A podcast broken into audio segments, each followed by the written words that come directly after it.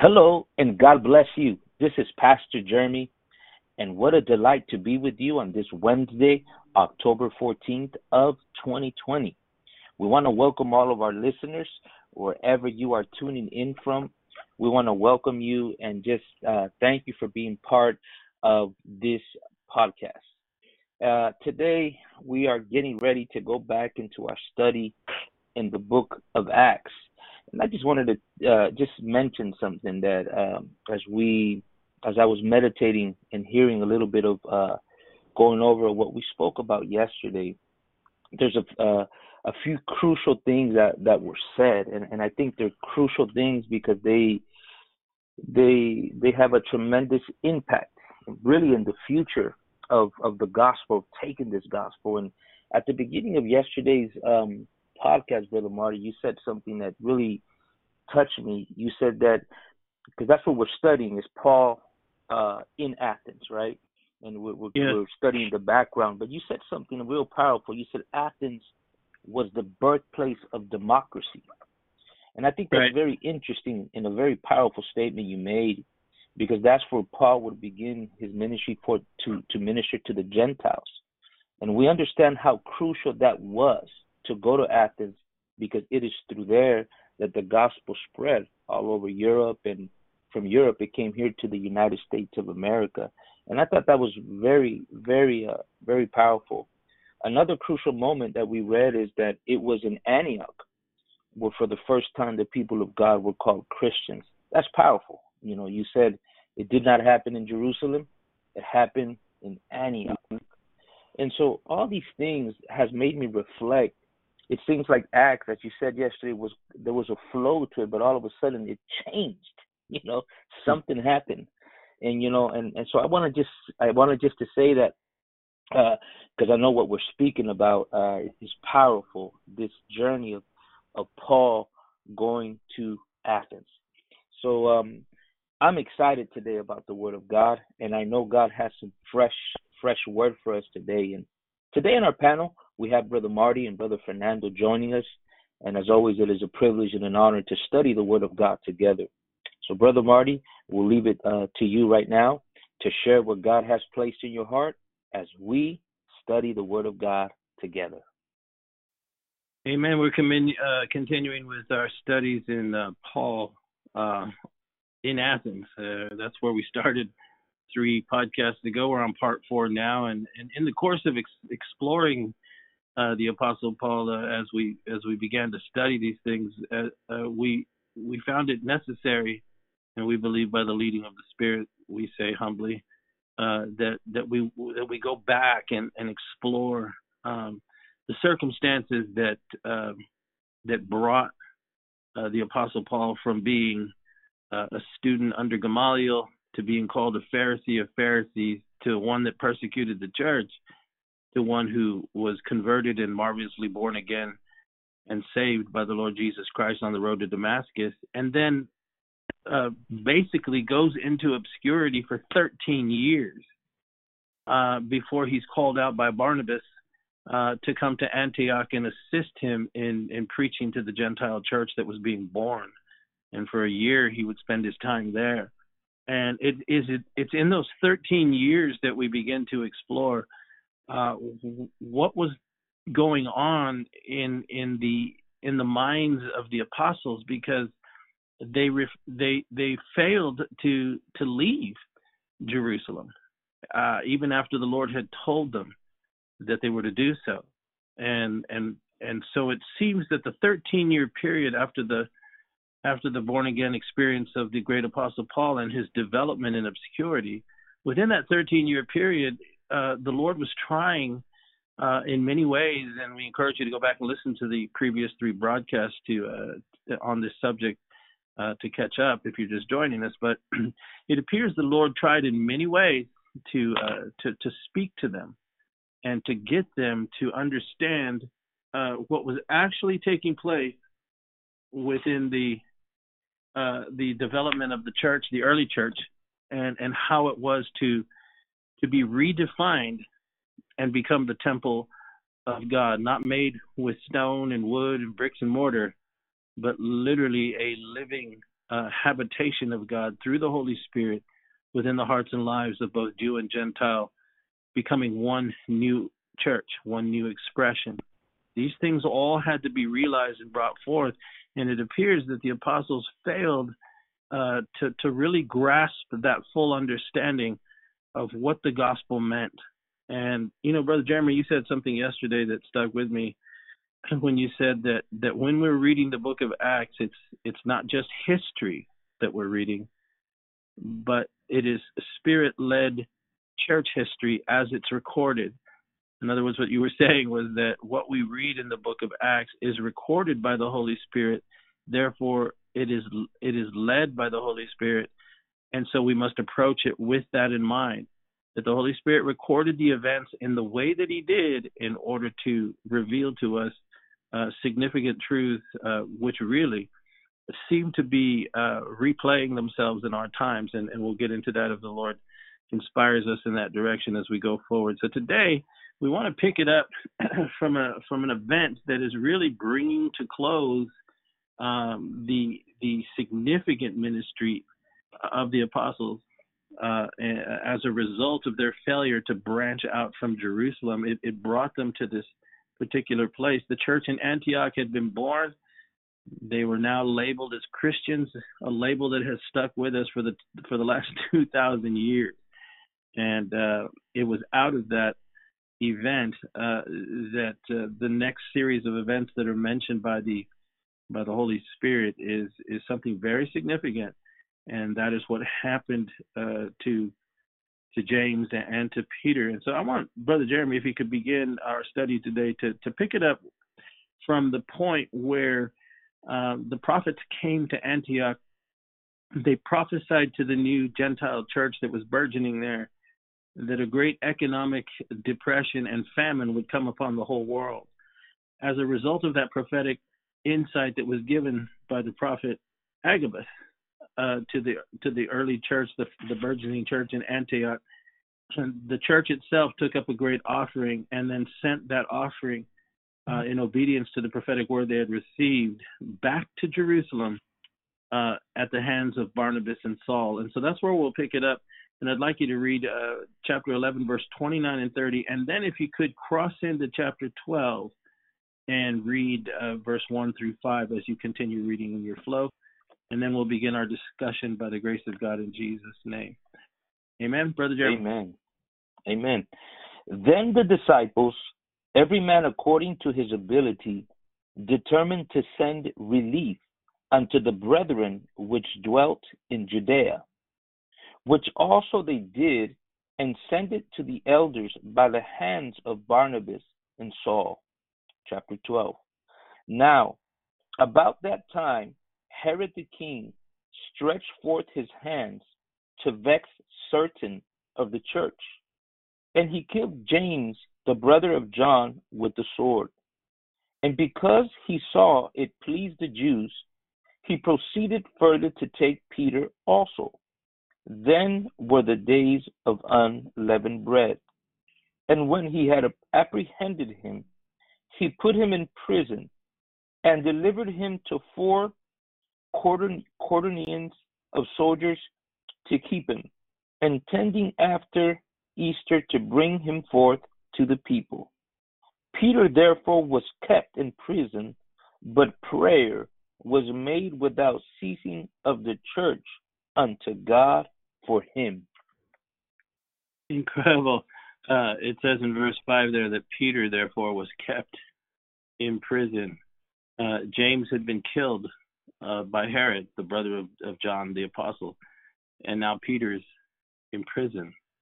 Uh, this is about 13 years after the day of of of uh, of Stephen's martyrdom, maybe 14, 15 years after the day of Pentecost, somewhere in there. and and here we find uh, one of the big three, as I call them, Peter, James, and John. James has been assassinated by Herod, and now uh, Peter himself is cast into prison, and in the morning he's going to be brought forth and executed. This is where they are. They're in Jerusalem, and it's an mm-hmm. extraordinary and incredibly dangerous time for the church. The church still hasn't even been you know, born yet, except in Antioch in the way that God wants it to be. And that under the ministry of Barnabas and Paul. And so as we were reading here, um, Paul is in Jerusalem when all this is taking place, and so is Barnabas, because we read in verse 30 that Brother Jeremy just read. Uh, they sent that offering we were talking about by the hands of Barnabas and Saul. And, and while they're there, this is going on. What an incredible time uh, we were witnessing here. And like we discussed in our last three podcasts, a very significant failure has been occurring amongst the apostles after the day of Pentecost. They failed to understand the Great Commission. They failed to obey the commandment of the Lord to go into all the world and preach the gospel and make disciples of all nations. This is some 14, 15 years into it, and they still, the apostles, haven't branched out uh, out of Jerusalem. The struggle to leave Jerusalem, really, as we've been exploring it, it, it can't be understated. You know, it, it it, it wasn't that, that a church wasn't supposed to be present in Jerusalem the error, in our opinion, was in trying to maintain a centralized system, a headquarters for the church. The danger of this thinking was something that would have, uh, if left unchecked, it, it would have caused the church to remain exclusive to the Jews. And that was not what the Lord had intended. It, and, and it would have caused the church to be absorbed into Judaism it would have become a sect, absorbed and diluted by the Levitical law. Remember, that became a, an, an, an incredible point of contention in the early church, right? Do we obey the Levitical law and hold to the cross and the resurrection, or are we free from that? Under the leadership of the apostles, and I know we're touching some sacred cows here, and I hope it challenges your understanding, right? Right. but you know uh, but we need to take a, a critical look at this so that we can learn from them. We're not denigrating them. We're learning from them. And we're learning because they didn't stay that way. I mean god perfected his saints. They're the fathers of the church. But that doesn't mean that everything they did was right and what they did brought incredible danger to the fragility of this beautiful new expression of God the Father, God the Son, and God the Holy Spirit in the earth which was intended to be the church of the living God, made up of both Jew and Gentile. They were failing, miserable in this. And by the time we open our scriptures today, the result of 15 years of, of not being able to recognize uh, that they were failing in their mission and mandate that had been given to them by the Lord, it had brought James into a place where he was assassinated by Herod, and Peter is now sitting in prison. Think of the implications of this. The entire church is hanging in the balance as a result of this. This was the most dangerous thing of all that the gospel itself would have been absorbed into the Mosaic law. They would have simply just been another sect of Judaism, another branch off from the Pharisees and the Sadducees. It was most dangerous of all because it served to nullify really what the Lord accomplished at Calvary and the resurrection. Now remember, the driving force behind the earliest days of the church was the Apostle Peter.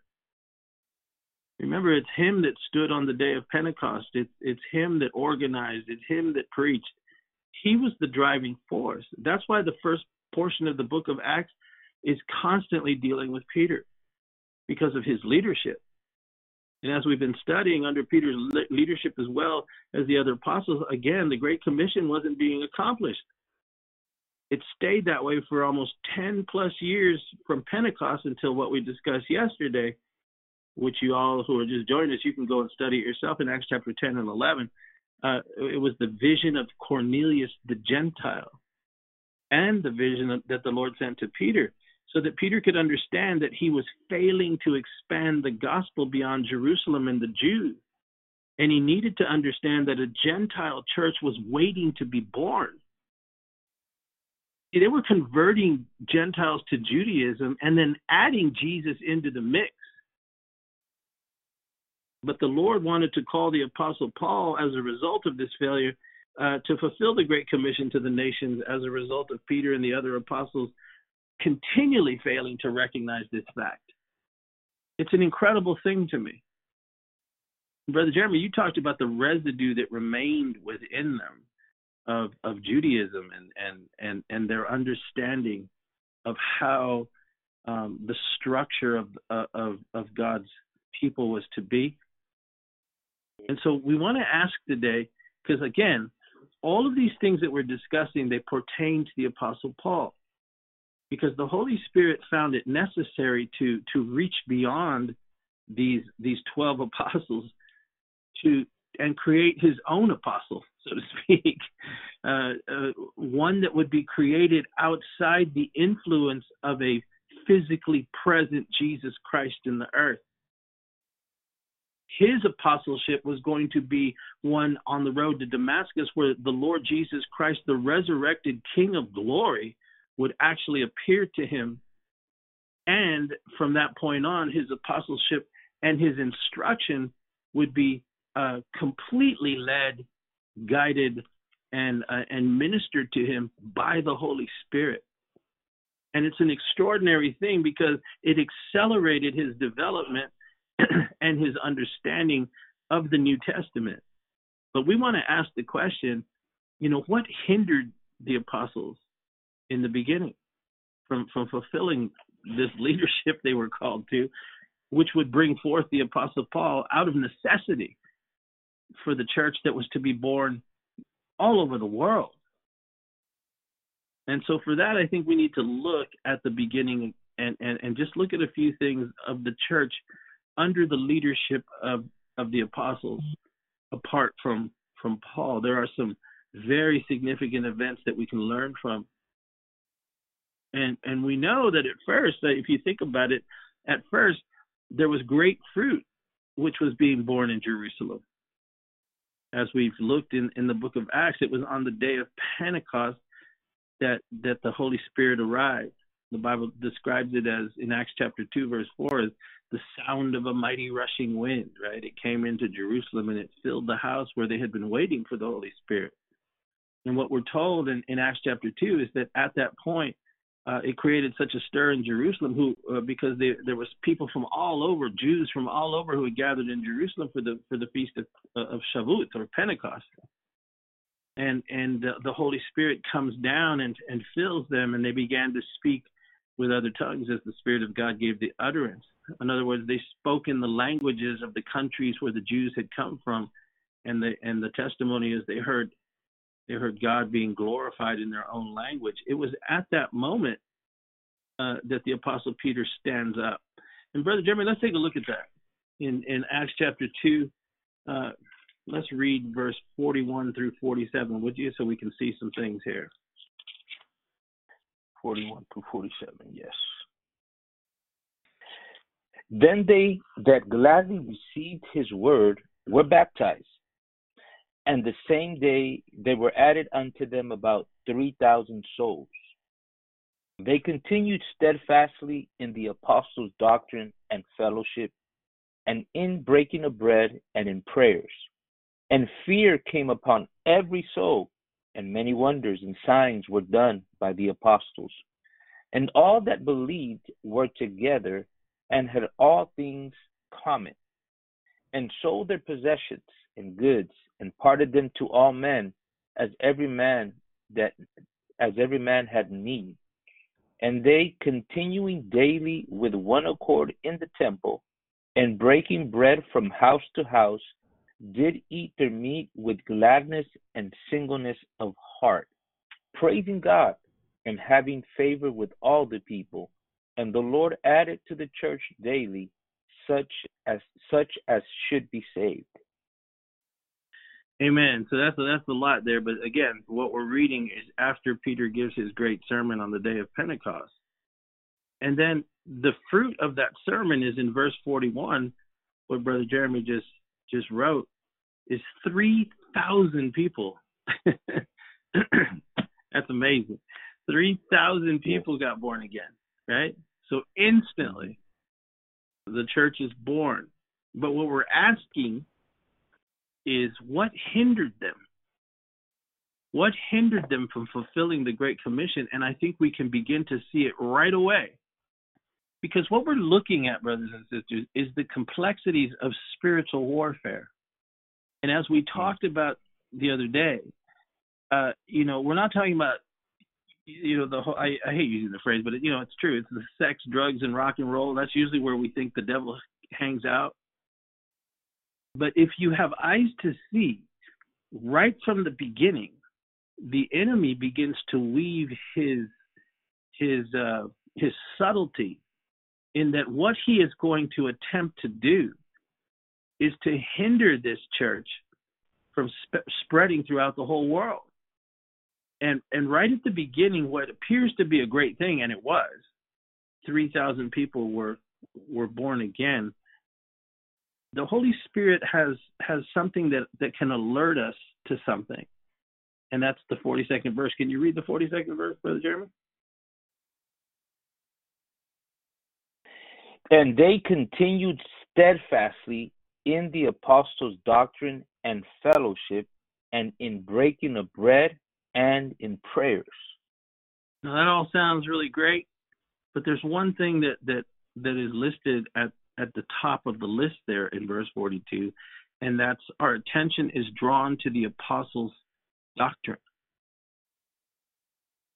So what we are being told is immediately a church is born in Jerusalem.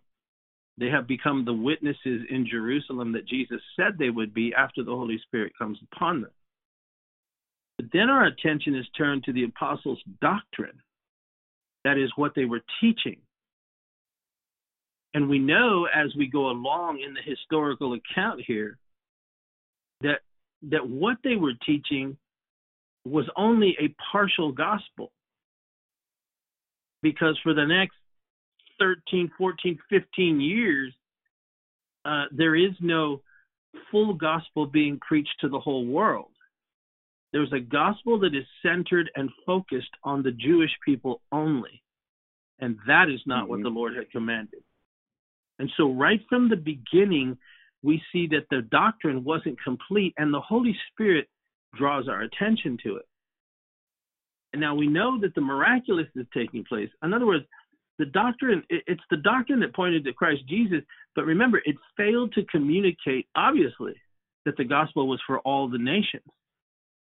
Now, take a look at verse 44 and 45, because again, we're alerted to something. We're asking the question what hindered them? What kept them from fulfilling the Great Commission? What happens in verse 44 and 45? Read that to us, Brother Jeremy. And all that believed were together and, and had all things common, and sold their possessions and goods, and parted them to all men as every man had need. So look what begins to happen right away. They begin to have, uh, you know, these programs created, right? I mean, people start mm. selling their stuff, and and and somebody had to hold the money. Somebody's distributing. You know, they, we already see a move towards organization. And organization in Jerusalem is already going to begin the very thing that's already digging roots. There's, you know, it, it, it sounds really good here. Everybody that believes, you know, they, ah, brother, I love you so here, here's my coat, you know, you need some money, man, you know. But then it it it blossoms into this they begin to sell their stuff. They sell their possessions and then they begin to, to distribute them as everybody has need. We're looking at the first, you know, credit union. you want to call. They're already beginning to organize, man. And uh and, and and again we're asking the question, what where's the seeds of this hindrance taking place? Again, our attention is drawn to a centralized location because that's what begins to happen right away in verse 46. What does it say, brother? And they continuing daily with one accord in the temple and breaking bread from house to house did eat their meat with gladness and singleness of heart. Notice how they didn't fully understand what church was. what seems to be just some innocuous statement here, already what's being alerted to us is is where they're centralizing, where they're focusing their attention. They're becoming centralized because it says they continue daily in, in unity where in the temple. Mm-hmm. So now already they're they're congregating in a central location. They're fellowshipping house to house and they're happy. Verse 47, they have favor. The Lord is adding to the church daily as many as as should should be saved. When you have this kind of a situation and this kind of level of fruitfulness, you're already seeing the seeds of organization take place. A central location for, for corporate worship uh, is being uh, is being enacted in the temple, and people are getting saved. So just ask a human question. It would be very difficult at this point to just leave and go somewhere else because everything's mm-hmm. happening right here. Right? Don't you right? Don't you think? I, I I think the the somebody who may be listening may may think what are you talking about, right? How, how is this wrong? But if you if you look at it, and, and the way and the way the Holy Spirit is showing it to us, it, it's the very same blueprint of mega churches today. Mm. mm-hmm. You know, uh, it's an invitation to join, right? A family where you do everything. You come from members classes, you go there for ministry, you go there for church, you know what I mean? And it just stays amongst them. It, it's it's um, you're like giving the blue, the blueprint of of how. That's why people say, well, what's wrong with that? You miss right. the point of what God intended it to be. It became ours, right? You know, yeah. our mm-hmm. ministry, mm-hmm. our, you know what I'm saying, and and feeding I don't know. That's the way I'm seeing it as, as you're as you're saying. It's almost like it's the blueprint of, of how mega churches work. You know, they you know every mega church has has their uh five uh what do you call it? You know where where they feed the poor. You know. Yeah. yeah. Yeah. But but you know what I mean? An organization where they feed the poor, so it looks good. They're feeding the community, right? But yeah. it never goes beyond that, and that's why that's why we're in the problem we're in today in the church they don't know what to do because all they've known is church. All they've known, you know, we have to redefine what it is because yes. we've forgotten the simplicity of just opening up the Word of God, challenging the people, teaching the people to go out, you know, and preach the gospel. But that's Amen. what I'm no, that's, thinking. That's right. No, that's good. And and again, that's based on we're, we're talking about Paul because remember Paul was here during these these events. Paul was here. He was being schooled in, in Gamaliel's school. He, he frequented the temple. He would have been very familiar with everything that's going on right now. And, and what begins to happen now is, is, is the Holy Spirit draws our attention to a miracle that takes place in chapter 3. Again, they're, they're still hanging out. There's no, uh, what's the word? There's no indication that by the time we get to chapter 3 that they have anywhere within their mind the idea that they need to go anywhere else but Jerusalem. They haven't gone to, to Judea, they haven't gone to Samaria, and they definitely haven't reached beyond to the uttermost parts of the earth to preach the gospel to all nations and make disciples of all nations. That's not even in their mind. I mean, why would it be? I mean, you've got 3,000 people born again on your first sermon, and you're going to pick up and leave? that ain't gonna happen.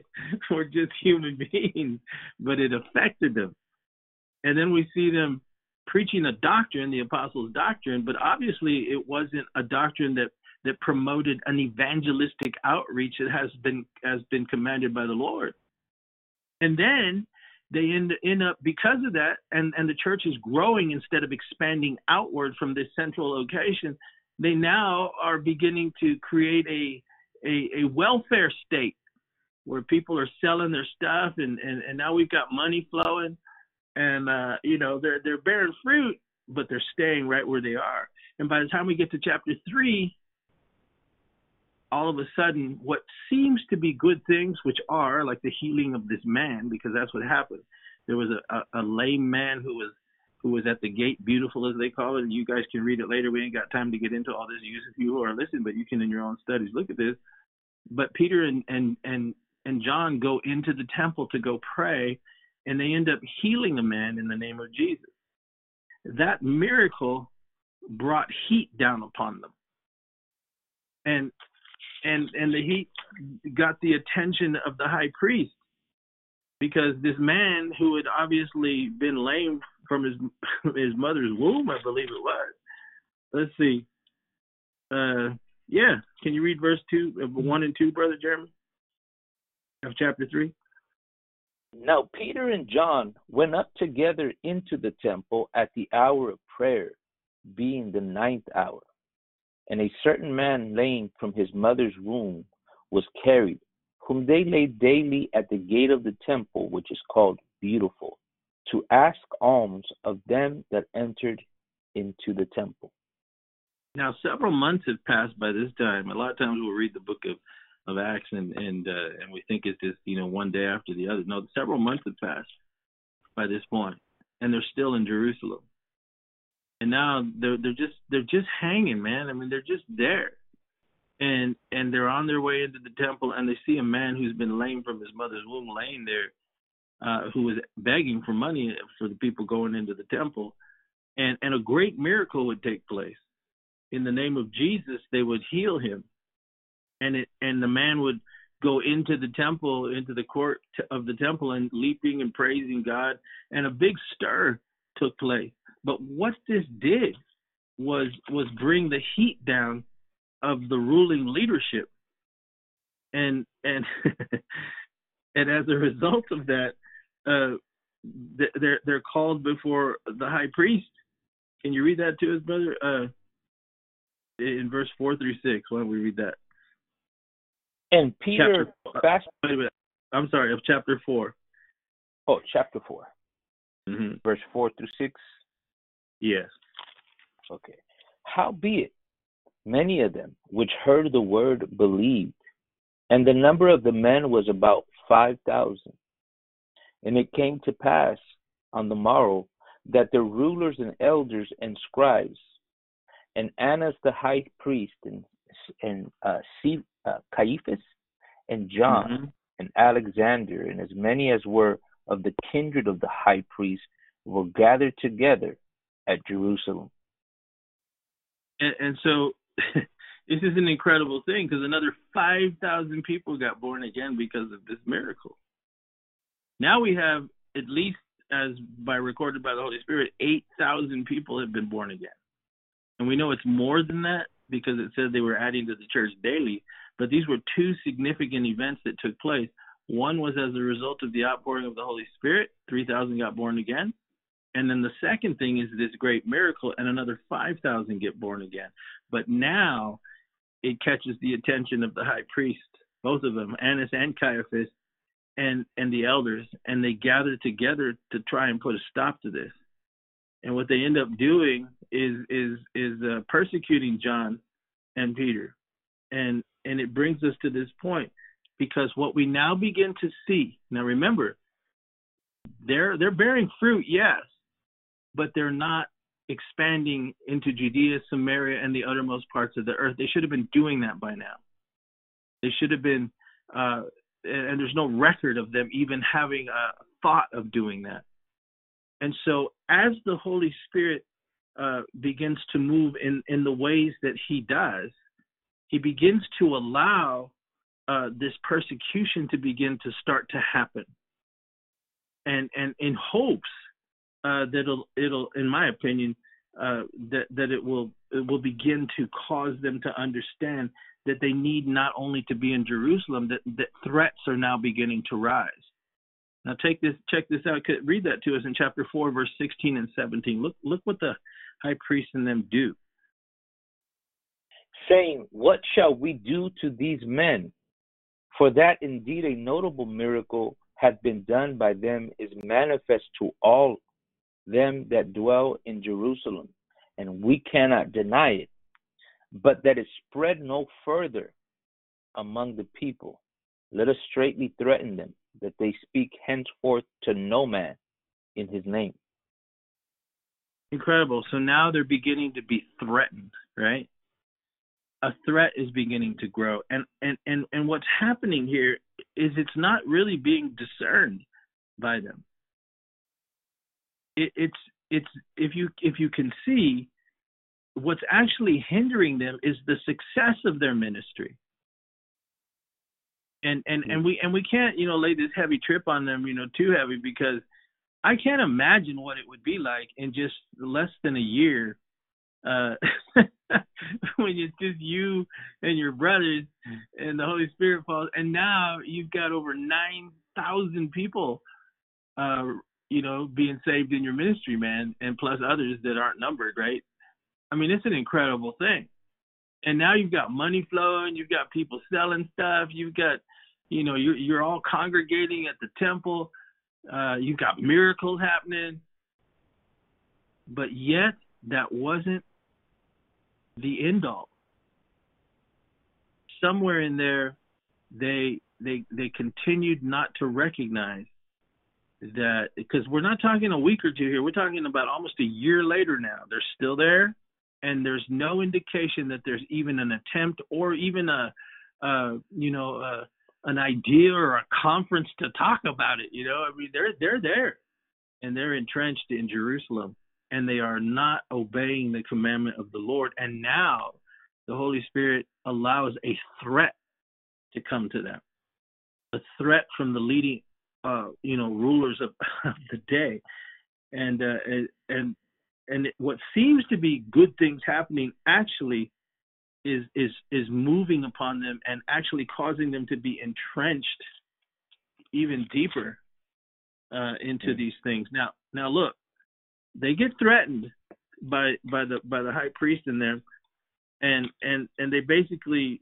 uh, you know tell them we're going to do whatever God tells us to do, which is kind of funny because they weren't, and and then they go back and they have this prayer meeting and the Holy Ghost shakes shakes the building where they are, and the word of God, uh, they begin to preach to each other.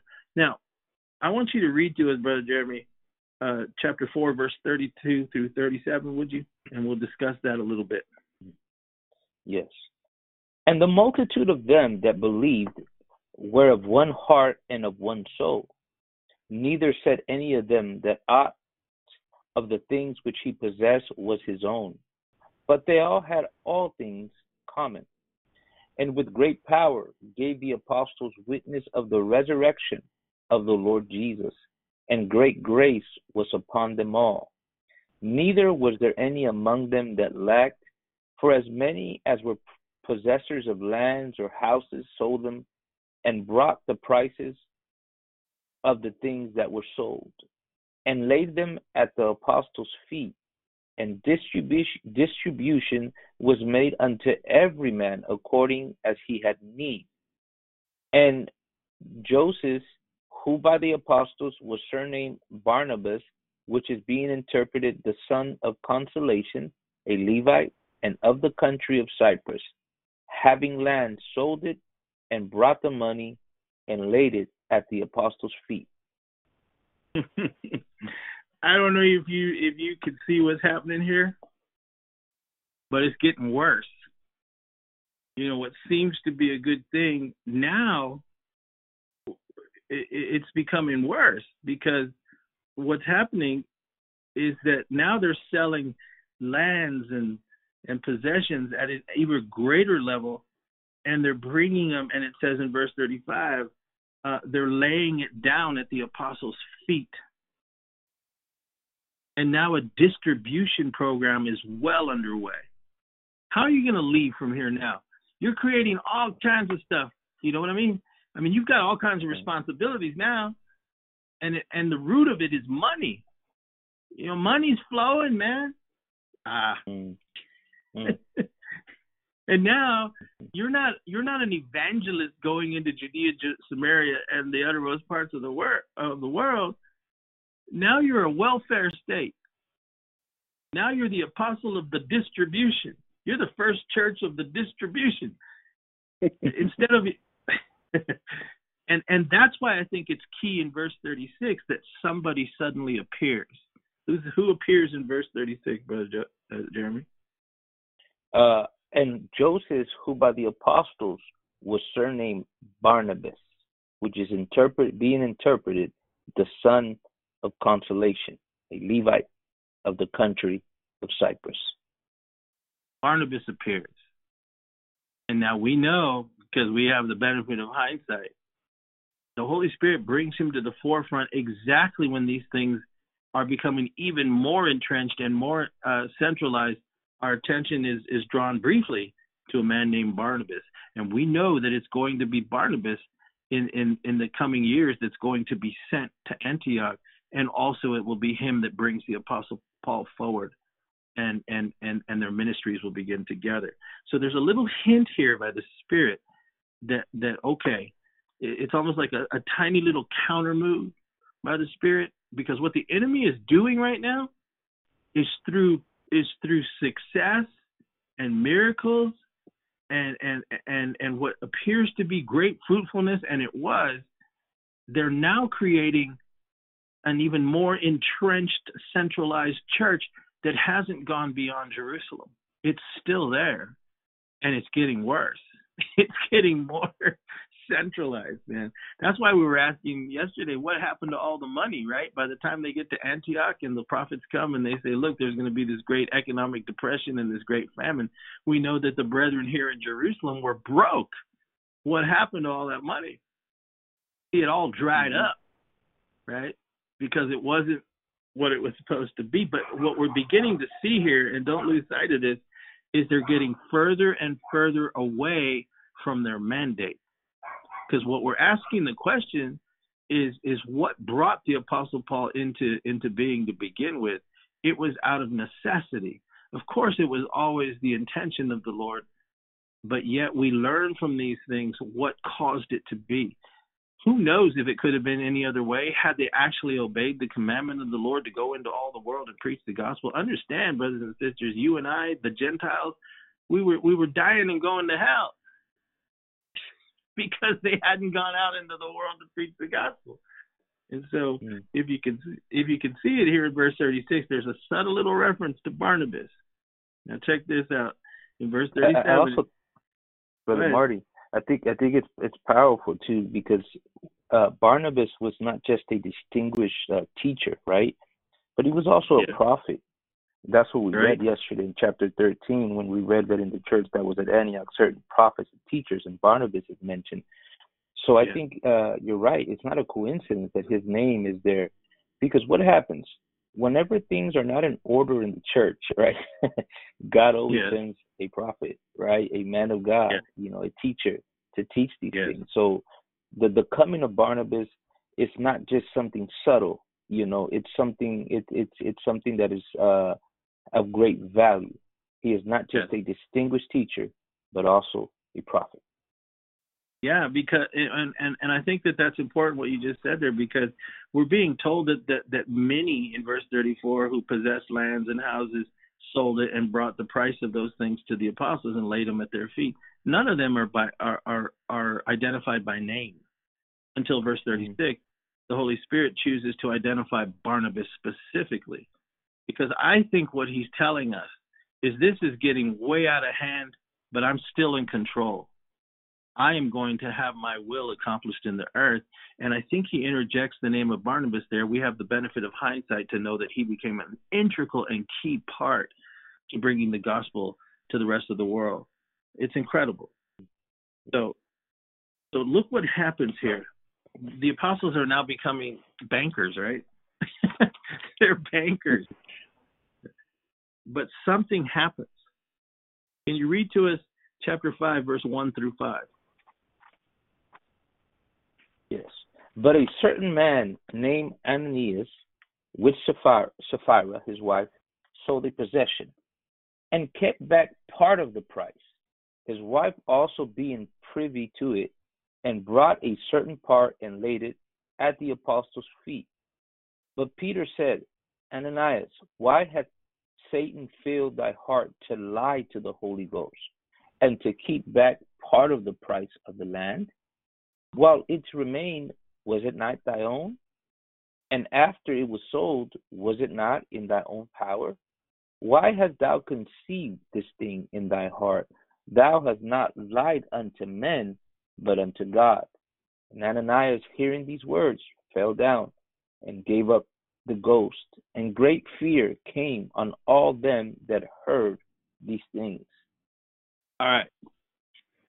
Let's take a look at this from a from a from a completely different lens, but based on what we are laying forth as the reasons uh, that they were hindered and the fruit of it. We know that early on they they they had great success. Three thousand were born again, but right away, the spiritual warfare involved in that manifested itself in the benevolent joy that flowed out of the early converts and their desire to sell everything and begin a welfare state. They began to they just they just began to just like create this distribution program early on. But then they it, it, it gets to another level in chapter three, while they're still hanging out about a year later, there's no indication that there's any intent or even discussion that we need to go into Judea, into Samaria, and into the uttermost parts of the earth. They're still there. And, and a miracle takes place, the healing of the man who was laid daily at the gate, which brought down the heat of the establishment on them. So, for the first time within the first year or so, now the heat starts to come down, and they're threatened by the high council to stop what they're doing. But they didn't really discern it. They simply re- responded to it as as if it was a persecution that was coming upon them because of their obedience. And while they were being obedient to be witnesses unto Christ, they were in disobedience to the original mandate and command of Jesus before he went back to heaven, which stated that once you receive the Holy Spirit, yes, you'll be witnesses here in Jerusalem, but there's a whole world that, that needs to be saved. Interject the spiritual warfare component into this, and we begin to see why these little subtle events that the Holy Spirit draws our attention to are cautionary to us. Because what it did was cause them to centralize the, the early church into one location, and they continued to create systems of men. And they began to become, uh, you know, preeminent as as as the anointing on their life was bringing them to a higher level level of recognition within the community that existed in Jerusalem itself. And all the while, it's getting more and more entrenched and preventing them even from having the the thought that they need to go beyond where they're at. And so what ends up happening now is that this this incredible miracle produces even more people that got born again. But the result of that is that now they're going out and, and, and, and listing their houses on the open real estate market. So we know time's going by, right? And they they failed to interject themselves into that. The, that is the leadership, the apostles, to say, whoa, whoa, whoa, wait a minute.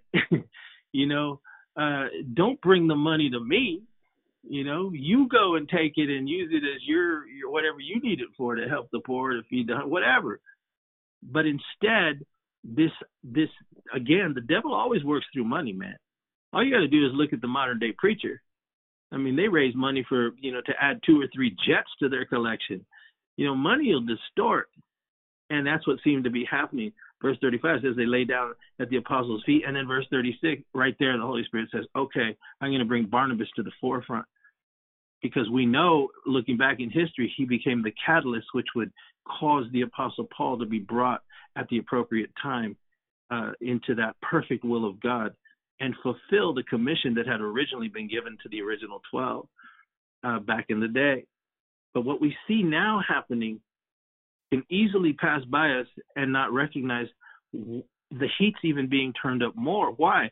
Because two people die we got two people dying here in chapter five.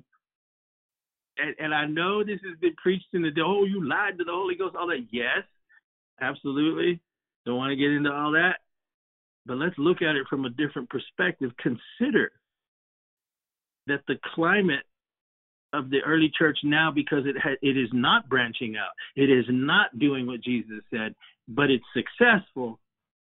A climate now it, it has evolved precisely because they were becoming establishment types. People begin to jockey for position. That's what Ananias and Sapphira, their their whole offering was all about. They wanted to be celebrated as people that were part of, you know, bringing bringing offerings to the church. You know what I mean? and and had they been obeying the Lord, that kind of a climate that would have been a temptation to an Ananias and Sapphira kind of people would have never been able to flourish. But now it's flourishing. You're creating an establishment religion. You're creating prominence within the structure of the early church. And now the egos of men are coming out. And this is an incredibly dangerous thing. And two people die.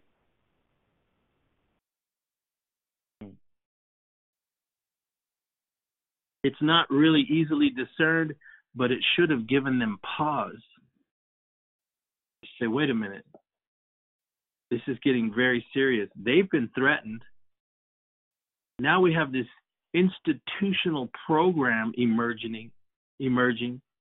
You've got people selling possessions and that that frenetic joy crossed over somewhere into the flesh in that Ananias and Sapphira wanted to be part of it and and so we we've seen it in the in the church, man. I mean, just walk into any successful, so-called successful, uh, you know, mega church or or conference, and you'll always see the front row, you know, roped off for the uh, important people in complete disobedience to the scripture, by the way. But they always put the people with the money up front in the best seats. Isn't that the case? Mm-hmm. so I'm just saying, the Holy Spirit is giving them indications. This ain't working. You got two people dead in your ministry. And and and I want to ask the question, would that have even happened had mm-hmm. almost a year and a half, two years later, you had already been gone and and and and gone out and, and done what the Lord had told you? This this you're not bankers, man, but they're bringing all this money and laying it at your feet. Something's really off here and now we got death occurring. Something to think about. Remember, it was uh Brother Marty. Yeah. It was it was turning into uh an Eli Hophni and Phineas kind of ministry, wouldn't you say? Well, um, yeah, we got we got offerings all up in here, right? correct, correct. And and and Hophni and Phineas are are taken from the offerings, right? And and they end up dying, right? Mm-hmm. Uh, because of of their disobedience and sin. Um, so we, we see that the church is stagnant here. Uh, it's almost like the Holy Spirit is trying to get them to move. It's trying to yeah. get them to mm-hmm. to to to to go out. You know, go to that next phase, that next level. You know, you you do your job in Jerusalem now let's go to Judea. Now let's go to Samaria and to the uttermost parts of the world. Um, but things are taking place. You, you have this this establishing of, of, a welfare kind of system, right? Uh, uh, where where their help it seems good, right? In in, in yeah. the eyes of everybody, and even some even believers who read the scripture, they, they look at that and say, "Well, that's that's awesome." The church was helping each other, but there was something much bigger uh, uh, that that the Lord wanted to take place. You know, the larger picture is they needed to continue to uh, to move forward, to transition, um, and all these religious things that they're doing seem good to the untrained eye. Yeah. But we see we see the events that follow. Uh, we see we see who the Lord begins to use and who the the characters that He begins to focus on uh, Barnabas, right, and then the Apostle Paul. Um, th- these are men that the Lord would then use to kind of, uh, you know, kick the church in Jerusalem to kind of wake up, yeah. so to speak, right? Yes. And and Yeah. so so if we can see it, it's it's it's quite quite interesting. Now, This- now, oh, go ahead. But I'm going to say this particular event of Ananias and Sapphira, remember, it stands right before the event that took place with Stephen. So I think it's a very critical one because in many ways they had grieved the Holy Spirit. For the Bible says that they lied. You know. That's- they lied to the Holy Ghost. Like you know, it wasn't the money, it wasn't the possession. It's that they lied to the Holy Spirit and I think uh, in this particular incident, we're seeing the inner workings, how it was beginning to have begun to affect amongst the brethren, right? Causing, you know, who who who was better, who gave more, you know. Uh, you see the simplicity of it. Uh, a chapter before the last verse, where it talks about Barnabas, how he did it, right?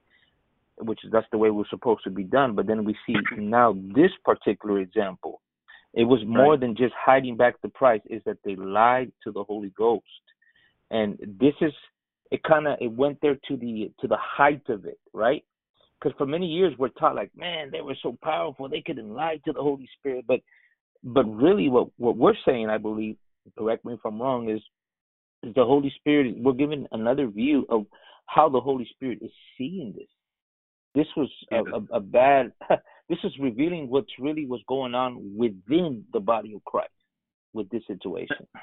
Well, that's it right there, and that's what we were talking about. Is that the the failure at this point again, possibly close to two years after the day of Pentecost, uh, to to go out as the Lord had told them to.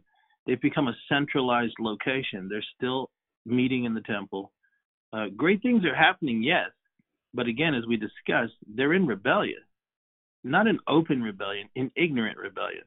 They're caught up in the swirl of the success of it all yes, they've been threatened a, a couple months before by the by the Pharisees, but but they viewed it as as a badge of honor. They had no idea what was headed their way, and as a result of that, we see this great miracle and further success. But what begins to happen is they're becoming institutionalized now. You're going to need somebody to guard the money, right? You're going and, and they're bringing it to you. You know, these are temptations of the enemy. And not only that, we have Peter here testifying in verse 3 of chapter 5 that Satan himself, he didn't say, a, you know, a demon or, you know, some crazy thought you had, Ananias. He said, Satan has filled your heart. Well, hello. You've created an atmosphere within the congregation where all this money's flowing.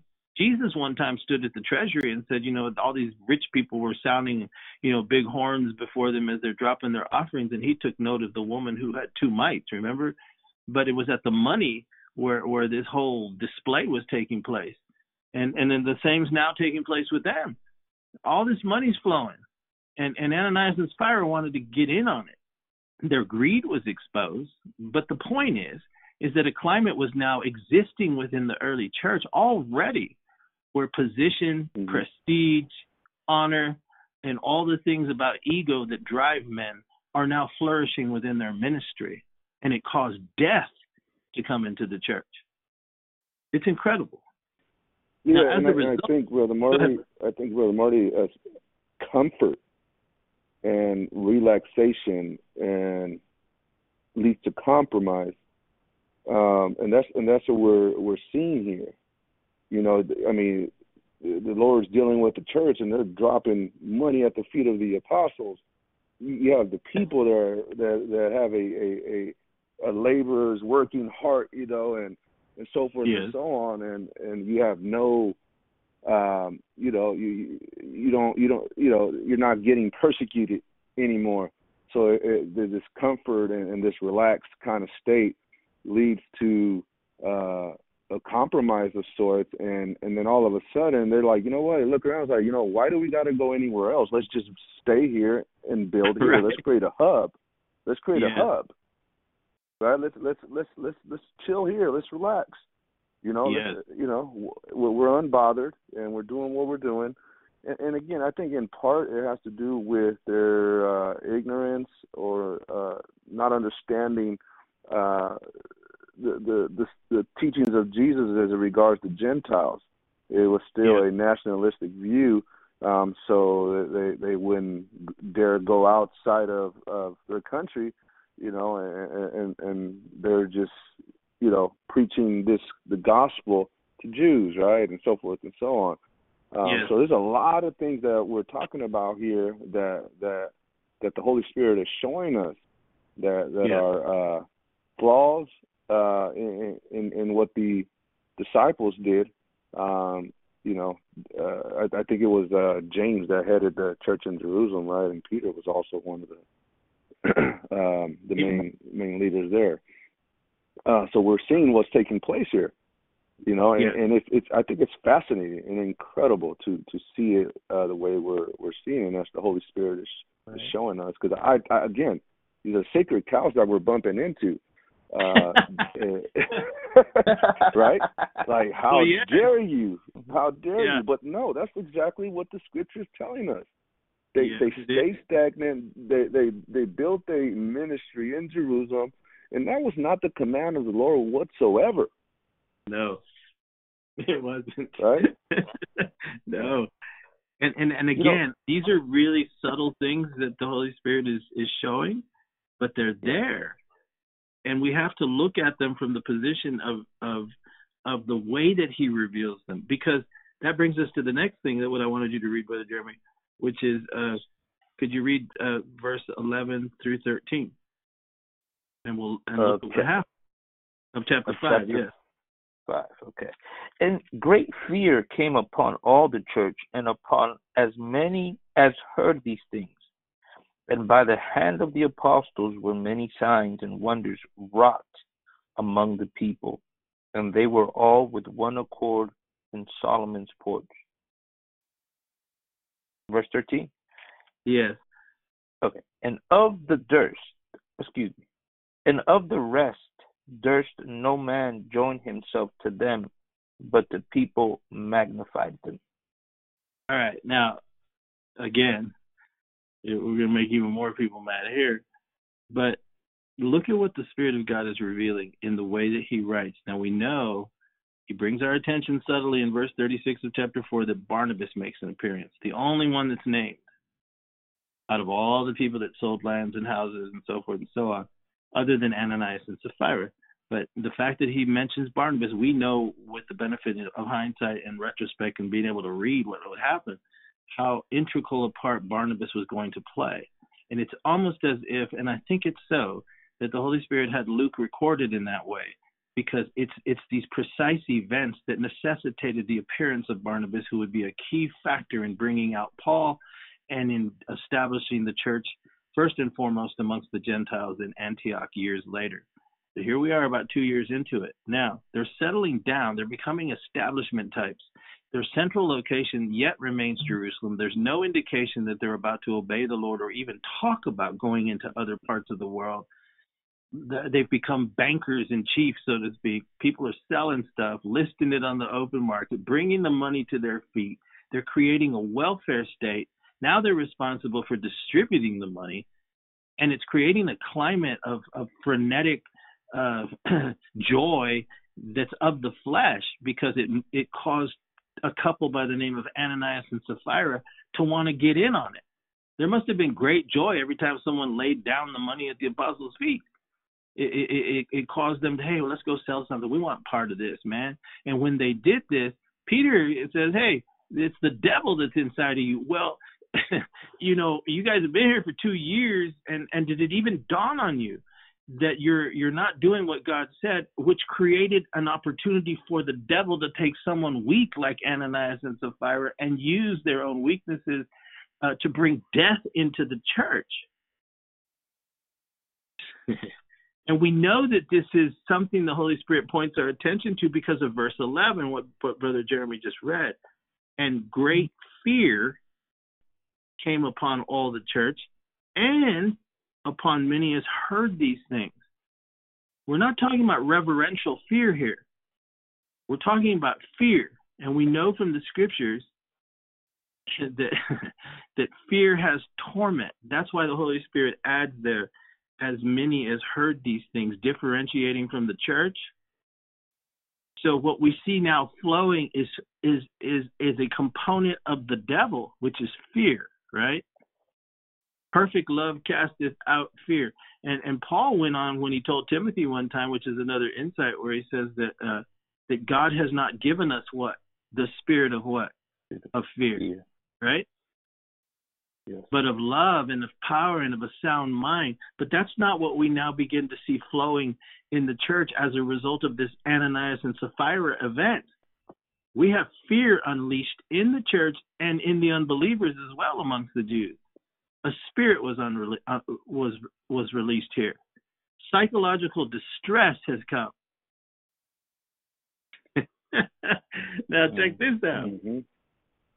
So now what we see happening is yet the anointing is still flowing though, right? Because by the hands of the apostles, verse 12, there's many signs and wonders that are wrought among the people. But then check this subtle thing out that the Holy Spirit points out. And they are all in one accord now in Solomon's porch. What's happening here, brothers? To the Gentile mind, unless you're a student of, of history here, you don't realize what the Holy Spirit is saying here so not only now is the spirit of fear been unleashed in the church and in the general population of the city, but now we see prestige coming as a result of the anointing. And what seems to be a, a, just a simple, innocuous statement about Solomon's porch is quite the contrary. Because understand that Solomon's porch is where all the big time preachers of their day used to gather in the central location of Jerusalem in the temple. That's where the big rabbis would sit every single day and they would have their students around them and they would teach the word of God. Well, the prestige has reached such a point now, and and and of course it would, based on all the things we've been reading about thousands and thousands getting born again, all this money flow. I mean, all this stuff's happening. Miracles are happening. Now they take their seat of prestige in Solomon's porch. They put themselves forward, and they begin to become elite because look what happens in verse 13. Can you read that to, in verse 13, brother? And of the rest durst no man join himself to them, for, to them, but the people magnified them. Check that out. This is this is now the work of the enemy because we have uh, the the rest didn't join to them. He, he's talking about the other disciples, the other apostles. Prestige had come to Peter, prestige had come to John as a, result, as a result of that miracle. But now they're sitting in Solomon's porch, and no one feels uh, capable of sitting with them and teaching as well. No one joined themselves to them. But look at the result of this now that is occurring is not that Jesus is magnified. It says that the people magnified them. Right? Mm-hmm. mm-hmm. So we see a shift from only Jesus to now the people are magnifying them and they have become separated even from their own brethren in that no man joined themselves to them in Solomon's porch. And look at how crazy this gets. Read read verse 14 and 15. And believers. Brother Mark, yeah. I mean, that, that's a huge statement. I mean, you know, it says, but the people magnified them. Yes. remember this, you know, the Holy Spirit doesn't just, you know, inspire people to write words just so he can sound poetic and tell you a story. right. right? The Holy Spirit has uh, inspires men to write the words that he intends for you to understand and listen to. This is huge. I mean, because this is very dangerous what's taking place.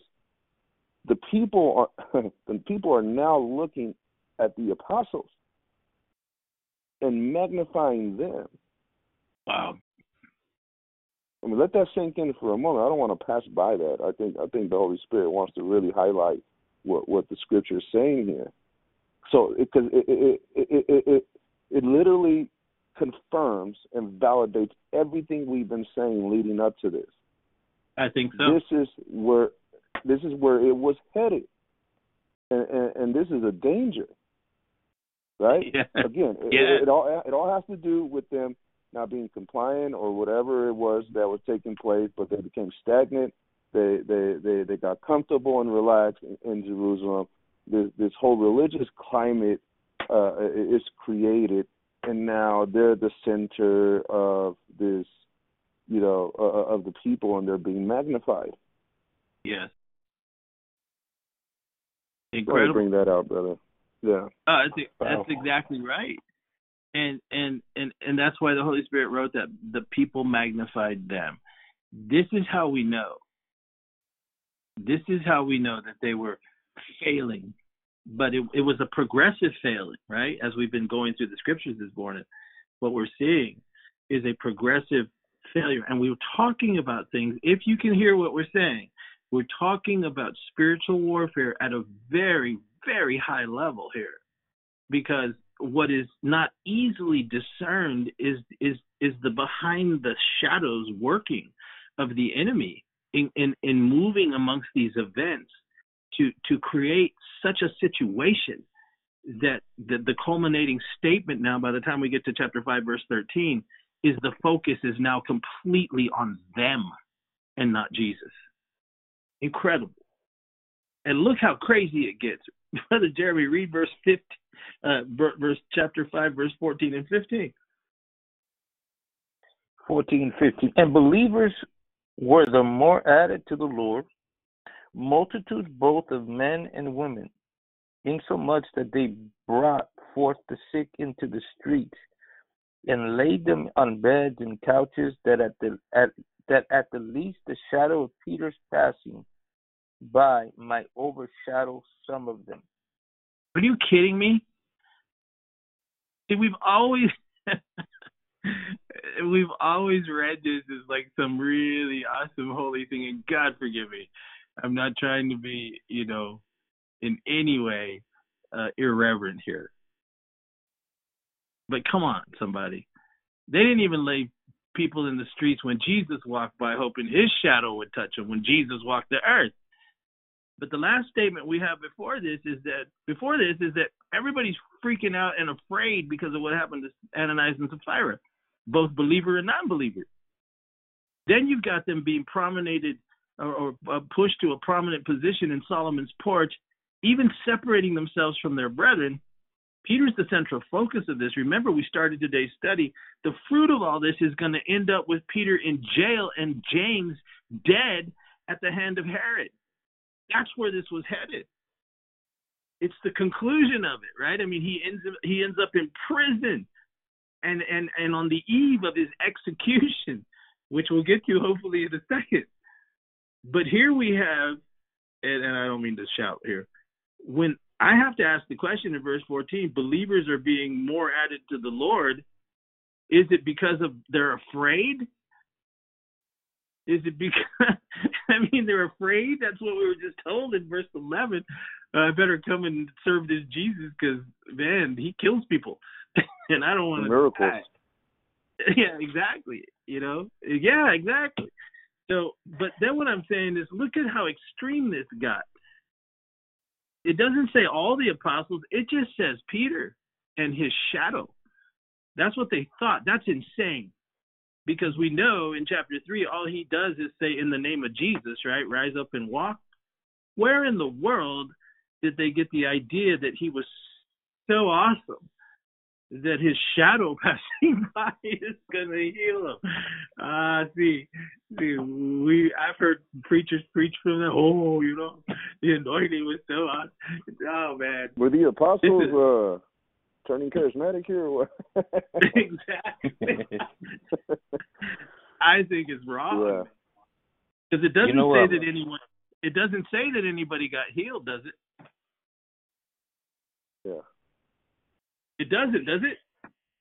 It says, Yeah, in I so mean, much that they brought forth the sick into the streets, they laid them on beds and couches, that at least the shadow of Peter passing by might overshadow some of them. And do what? I mean, come on. Right. Uh, okay. So we know this isn't right. Because now look at what's happening. The enemy turns ramps up the disobedience or the opportunity for disobedience even more in the next statement that's made in verse 16. Can you read that in verse 16, brother Jeremy? Yeah, you know, brother, before I read it, I just wanted to say something, and this is me just being pastoral about what I'm learning too. Because also what I'm learning is in every event that we are reading, the person that's key and mentioned is Peter, Peter, Peter, right? Yes, and we are we are um also can learn as ministers the development and the mistakes that we can make in the ministry. And what what what I keep thinking is about when when when Jesus called Peter to be a disciple, right? He said, "Come follow me, and I will make you fishers of men." Of Mhm. men. That did not stay there. Just the fact that he became a disciple, he just became a fit. No, this this was Jesus was talking about something deeper that would it would take years to to for Peter to learn and grasp what Jesus told him at you know when he called him, right? You shall Yes. be fishers of men. And so we can learn. That's what we're doing. This is a learning. This is also we're learning. Again, I'm getting pastoral, but I'm I'm also learning the practical of, of things you don't do, you know, uh, of Yeah. being led in the ministry of things that you do. A lot of great things happen, but you're also learning just because God uses somebody to do something, something happens, it doesn't mean he- he's not he's not flawless. It doesn't mean that No. you know what I'm saying that that that that whatever he says is uh you know un what do you call it? What's the word? Un uh unfathomable not, not unfathomable but un um we all make mistakes you know? But i i was just thinking about that. All of this Well- is part of the process. Yes, but just to add weight to what you're saying here, when that miracle of the man in chapter three, the man at the at the gate, was took place, we see how Peter responds to it in verse twelve, when everybody comes checking him out. Right? They all they are all looking at him uh, and wondering what how did this happen. And in verse twelve, read that to us in chapter three, verse twelve. and when peter saw it he answered unto the people ye men of israel why marvel ye at, at this or why look ye so earnestly Ra? why look ye so earnestly on us as though by our own power or holiness we had made this man to walk Okay, that's Oh. where he starts. That's how he starts. You know, with that first miracle, he's like, "Why are you looking at me like like I had anything to do with it?" He goes on to preach this great sermon, and five thousand people get right. But by the time we get over here to chapter five, no man can endure that kind of adulation and glory and all that stuff. By the time we get to chapter five, verse fifteen, he's letting people lay people in the streets so that his shadow can walk by, and he doesn't say anything. He doesn't stop Mhm. and go. In my opinion, it's Powerful. there if we can, Powerful. if we can see it. See the Oh, wow. seduction Mhm. of of religion, the seduction of you know what I'm saying? It Yeah. it was so let, let, let's brother Marty, let's bring it to today's modern day preacher, the charismatic preacher. Um, there's a nat there's a natural response of adulation from the people, the, right? Uh, Yeah. When they see the Lord healing somebody, you know, you you know, and, and I, I do believe that the charismatic move, the healing movements were at its very inception. You know, people were really truly getting healed and and so forth and so on. But as time went along, the adulation that came with these miracles Mhm. um, Mhm. uh, and and the natural response of the people, you know, uh, especially of people that you know they're not really trained in the things of the Lord or taught correctly. Uh, you know, the preachers uh, didn't; these things went unchecked. Like Peter Yes. checked that situation. He said, "Wait a minute, why are you looking at me?" right. Right? Yeah. But, but then through time, eventually, that, those, those, that kind of response and adulation for the people goes unchecked by the preacher. Yes. right? And Mhm, that's that's mhm. what we see in the modern day preachers today. They see the adulation, and they don't, they're not like, no, wait a minute, it's not me, it's Jesus. No, they're like, no, it's me. My you know, anointing, one, right. one of one of the big one of the biggest charismatic preachers, uh, you know, uh, went as far as to to make a a a, a replica of of his hands, right? In in in, yeah. in front of his college, right? Like it was his hands that healed all those people. That's right. Mm, mm. And that place today is is closed as a result. You know, um, Right. but again, th- the, your point is well taken. I think we're seeing the same thing here. You know, in chapter three, we're we're looking at at at a, at a humble Peter saying, "Don't look at me. I didn't have nothing to do with this. It was the name of Jesus." Uh, almost another year later, uh, his shadows passing by people. They're laying people in the street, and he don't say a thing. He doesn't say, "What is wrong with you people?" you know, no. And the truth of the matter is, is that the anointing is flowing, but you see, you mm-hmm. mix that with with being out of order and not obeying the commandment of the Lord. The intensity of that kind of influence of success alters your ability for discernment and, and effective ministry. Just because you're having miracles doesn't mean you're in the perfect will of God. That's my point. And we see that Yes. In what is revealed to us in verse 16. And yes, and yes, brother Marty, people can get saved, right? Uh, Yeah. and, and and and have gotten saved, you know, Yeah. in in some of these these crusades, right? Well, preachers who were once preaching the truth but no longer are, you know. Um, So it does it does happen. So, so now, Brother Jeremy, read to us verse 16. There came also a multitude out of the cities round about unto Jerusalem, bringing sick folks, and them which were vexed with unclean spirits, and they were healed, every one. Okay, so now on the surface, again, just because the anointing is flowing and, and these great miracles are happening, there's no denying that's taking place. What we are saying, though, is the Holy Spirit is writing things in here showing us something's not right. And we see that in that opening statement of verse 16. There came also a multitude out of the cities round about to Jerusalem. And if we aren't careful, we'll miss it. Because the cities coming to Jerusalem is completely out of order of what God wanted for them. This is warfare in the spiritual realm at an incredible high level. The devil has, in essence, uh, so he thinks, succeeded. Because now, instead of branching out, like Jesus told them, into those cities of Judea, Samaria, and the uttermost parts of the earth, instead, Jerusalem has now become well entrenched as the headquarters. The cities are coming to Jerusalem as opposed to Jerusalem going out into all the world. Do you see it? and so, what we have, look at it again. I don't think you heard what I said. The cities roundabout came to Jerusalem. That is not what Yeah. Jesus said. Brother Jeremy, read to Right. us Acts chapter 1 again. Mhm. Yes, that's good. Brother Marty. Yes. verse 8. Um, What did he say in verse 8? verse eight. But ye shall receive power after the Holy Ghost is come upon you, and ye shall be witnesses unto me in both Jerusalem and in all Judea and in Samaria and unto the uttermost part of the earth. Amen. Yeah, the Well, this church is- is becoming like like like the Vatican, brother. You know? That's exactly right. That's exactly right. All we needed was I like mean- the, an apparition of Mary to throw in the mix, Correct. right? I mean, they're coming from Mhm. everywhere there now.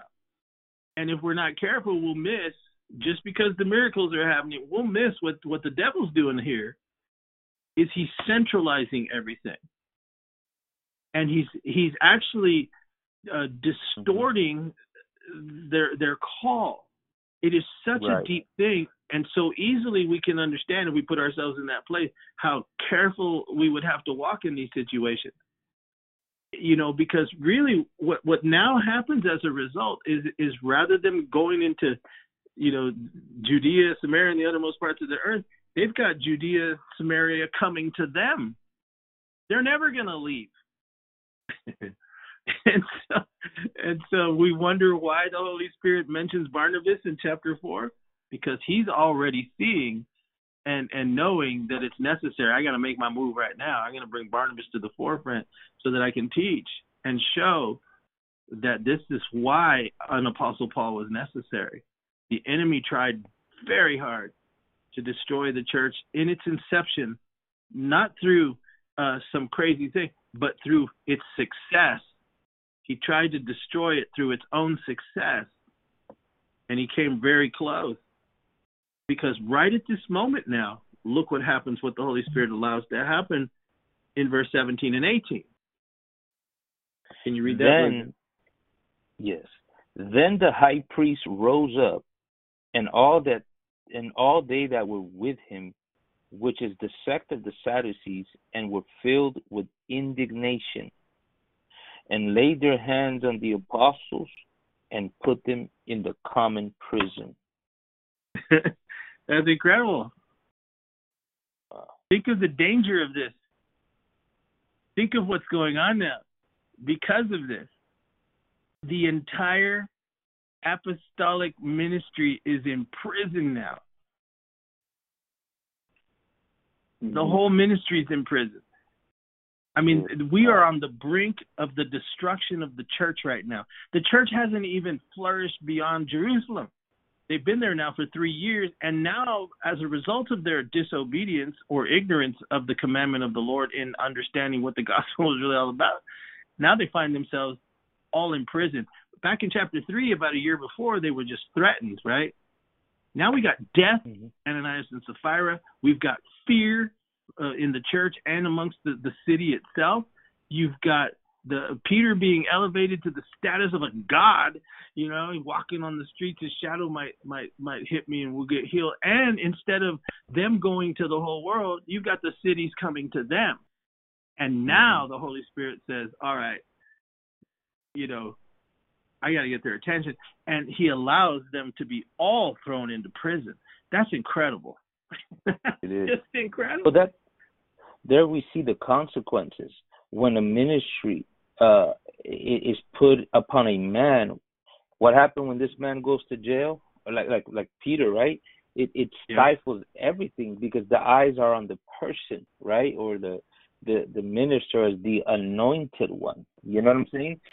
That's yeah. why a, a, what happens to a lot of the ministries today. Um, you know, that's why these ministers put their sons, whether they're called or not, and be, but once they die, it just the ministry dies with it too, for the most part. You know, because people had their their their eyes on a person. You know, yeah. the anointed one, the great apostle, mm-hmm. the preacher. Right. Their fame is gro- their fame is growing. Remember, and, yeah. and people are coming to them. You know, there, there are these great apostles performing miracles, and, and and it's quite interesting because the whole what the Holy Spirit highlighted to me is like they find themselves in Solomon's porch. Yes. And, and he took me back to Solomon, um, where, where it says in uh, Second Chronicles verse nine, it says, "And when the queen of Sheba heard of the fame of Solomon. Mm. Yeah, he yeah. came to prove Solomon with hard questions at Jerusalem. Right? Wow. So we we see that they they are falling into the very same trap of, yeah. of, of Solomon ultimately. Right? Yes. And and and their fame is growing. Well, where's Jesus in all this? There's right? no mention. You know, where, where's he get? Where's right. he getting the praise? Right. Right. That's the people right. are coming to we... Jerusalem to to hear them and to to listen to them and to bring the the sick and and the demon possessed, you know, to to to the mm-hmm. apostles. Um, but that again, that's not what the Lord commanded them to do. Right. Right. That's exactly right. It, it was meant to go mm-hmm. to the whole world, and and here that's why this situation was so vitally uh, important to pay attention to because verse 18 now all of them have been arrested and put in prison. The entire church leadership has been arrested and put in prison. And what allowed that to happen was their inability to fulfill the Great Commission. There's a whole world to save here. But right yeah. here, we see the hand of the enemy and we see the hand of the Lord at the same time. He allowed the enemy to put them in prison, but he's trying to get their attention. And so what he does now is he sends an angel to them. Check this out. In, hmm. in verse 19 and 20, read this, brother. This is amazing, brother. and laid their hands on the apostles and put them in the common prison. Verse 19, right? 19 and 20, yeah. 19 and 20. But the angel of the Lord by night opened the prison doors and brought them forth and said, Go, stand and speak in the temple to the people all the words of this life. Now check this out. So the the very church itself stands on the brink of destruction as if because they were getting ready to take out the leadership, which hasn't even come close to fulfilling what the Lord said. The entire balance of, of Christianity is in prison. The very foundational stones of the new city, Jerusalem, are in prison.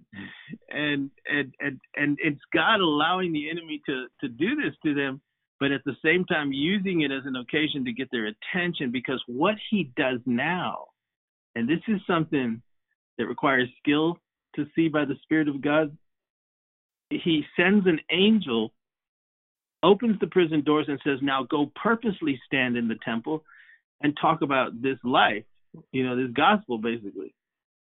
He tells them to go preach in the temple. So listen, it's possible that one of the reasons beyond just uh, to validate the gospel to the people by preaching about this life in the temple, it, it, that it also resulted in them having to hear something that obviously they would not discern, but God was going to get them to hear something.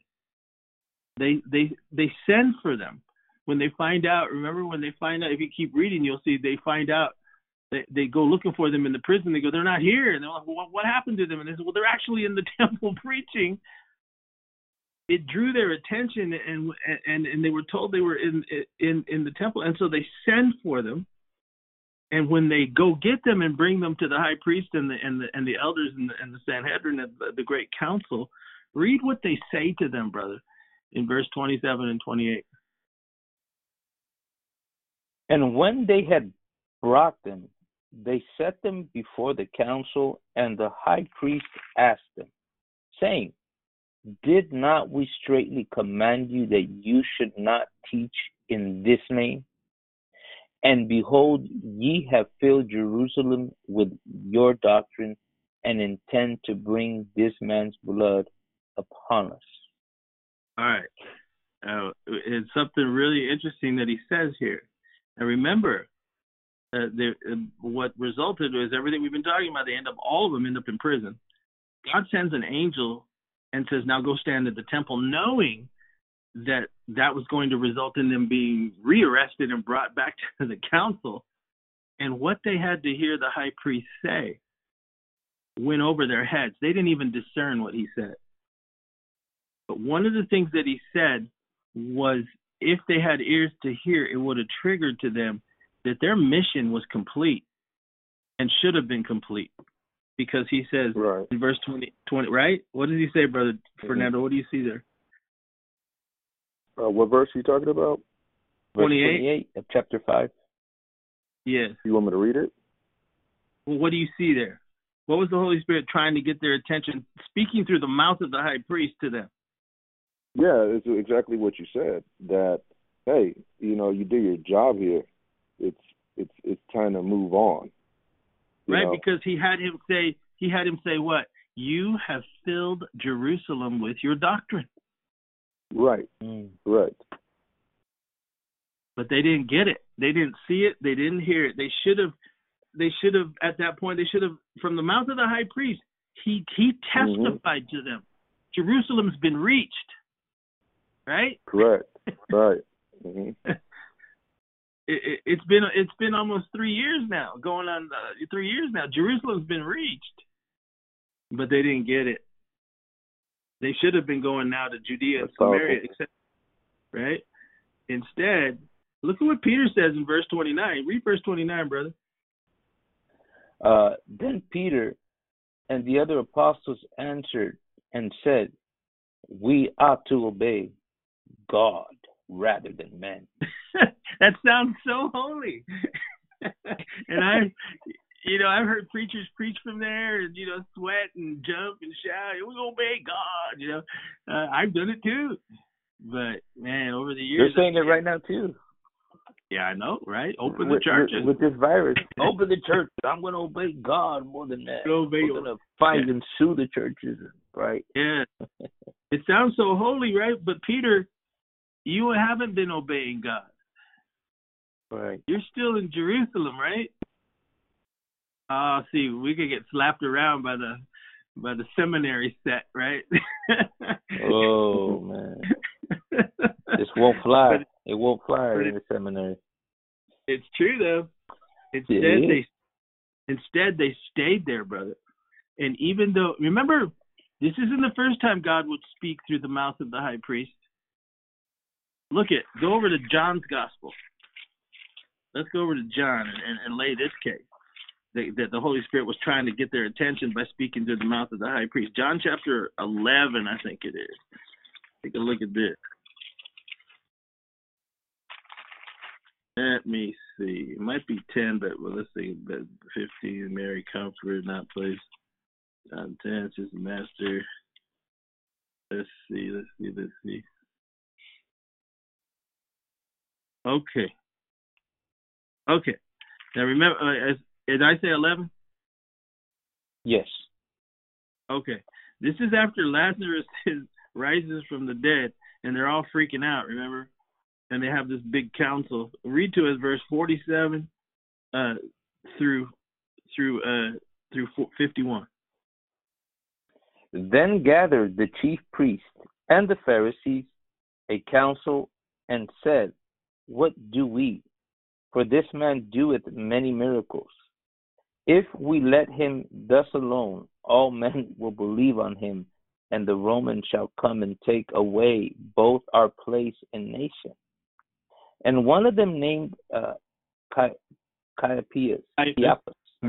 Caiaphas, Caiaphas, being the high priest that same year, said unto them, Ye know nothing at all, nor consider that it, it is expedient for us that one man should die for the people, and that the whole nation perish not.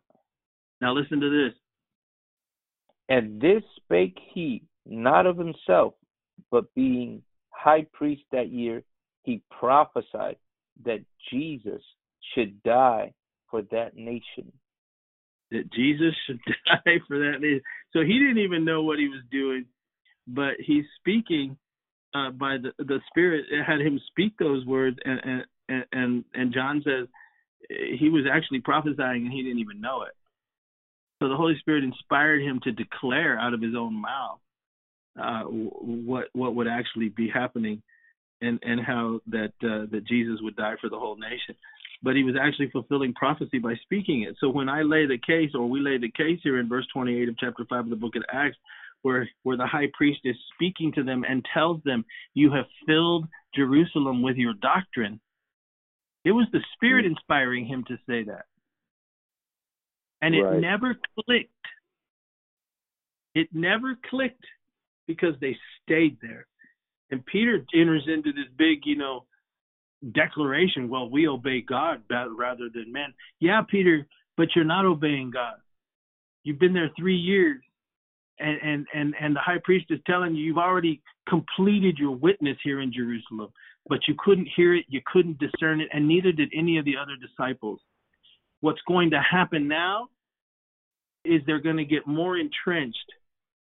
What's going to happen now is is Gamaliel uh, is going to rise up, and he's going to tell them to leave them alone. And so it's almost as if, and I don't know if you can see this but it's almost as if the, the enemy moved on Gamaliel and, and influenced him to, to let more peace come upon them.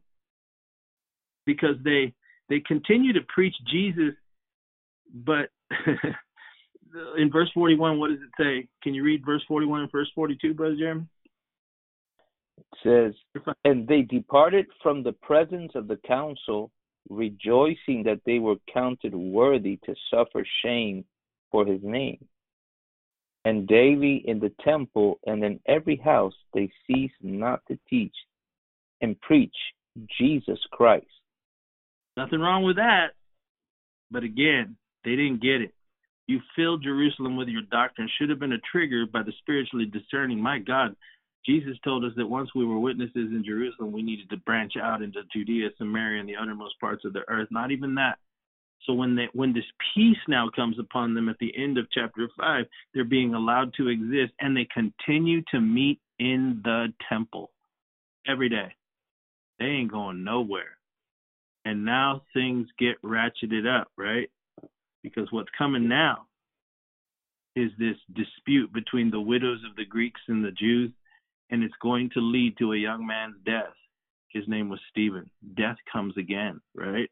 it's quite crazy. Remember, you know, we go ahead, brother. Go ahead. I was going to say, remember, the Apostle Paul is in Jerusalem while all this is taking place. But as mm-hmm. we've seen, events were heading in his direction. You can see it now, those of you who've been following us along. This is why the Holy Spirit was going to bring it forth. He had to. Because they weren't going to change. It was going to take this tremendous persecution that would ultimately come to finally scatter them all. But we'll get into this in a second. But again, we started today's Bible study with Peter in prison again on the eve of being executed in chapter 12. Because from this point on, Stephen's going to be martyred three years into this, and another 10 years or so go by before he Peter even goes to Cornelius's house. Great grace was given to them, but they didn't recognize it. The Lord was beginning, however, to send the Holy Spirit Paul's direction. And it was the apostles' failure that resulted in Acts chapter 6 and 7, which we already went over in the last couple podcasts, which was Stephen's death. More death came. And this time, it, it couldn't be denied. It wasn't an Ananias and Sapphira who had entered into this frenzied joy and this egotistical giving that was occurring, which caused their death and sent fear, the spirit of fear, amongst the city, which almost resulted ultimately in in the destruction of the church before it even got started, and that all the apostles got arrested. Right. And the Holy Spirit tries to get their attention, and then speaks to the high priest and says, "You've already done it. You filled Jerusalem with your doctrine. That should have been a trigger to let them know. Oh my gosh, the Lord said after Jerusalem we needed to do this, but they didn't, and they stayed. What were you going to say, brother Jeremy? you know, in, in putting everything in, in perspective, uh, what we what we're talking about is the beginning of the church in the book of Acts after the outpouring of the Holy Spirit. And while while many miracles were done, and while many fascinating things happened, and, and including persecution, what we are studying is the undercurrent of the Holy Spirit of a war, a spiritual war, uh, that the enemy you know, which which you cannot just see. You have to see this with spiritual eyes. What we're talking about, how the enemy was trying to stop and stifle the gospel, and and, and that's what we've been studying. You know, we, yes. we're not used to seeing the book of Acts. It's just oh miracles. Oh look at them, and they suffered for the glory. They they went to jail, but but yeah. what we're studying is is something an undercurrent, the sophistic, the way and, and sophisticated way that the enemy, for the lack of a better word, that he works and really what he was trying to do again is to stifle the gospel of Jesus Christ, that he would not go. Let it go to Jerusalem, maybe as far as the edges, maybe surrounding, as we read, the surrounding cities that came to see the miracles, but not more than that. But you know what we're seeing is how, and thank God, Amen. Thank God that we will see at the end that God would raise up a Paul to yes. take this gospel and fulfill that mandate.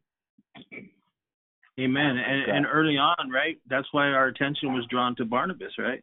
It's the Holy yeah. Spirit's way of, of, you know, turning on a tiny little light and saying, but wait, it's going to get really bad from here on in, he says. But wait, here's Barnabas.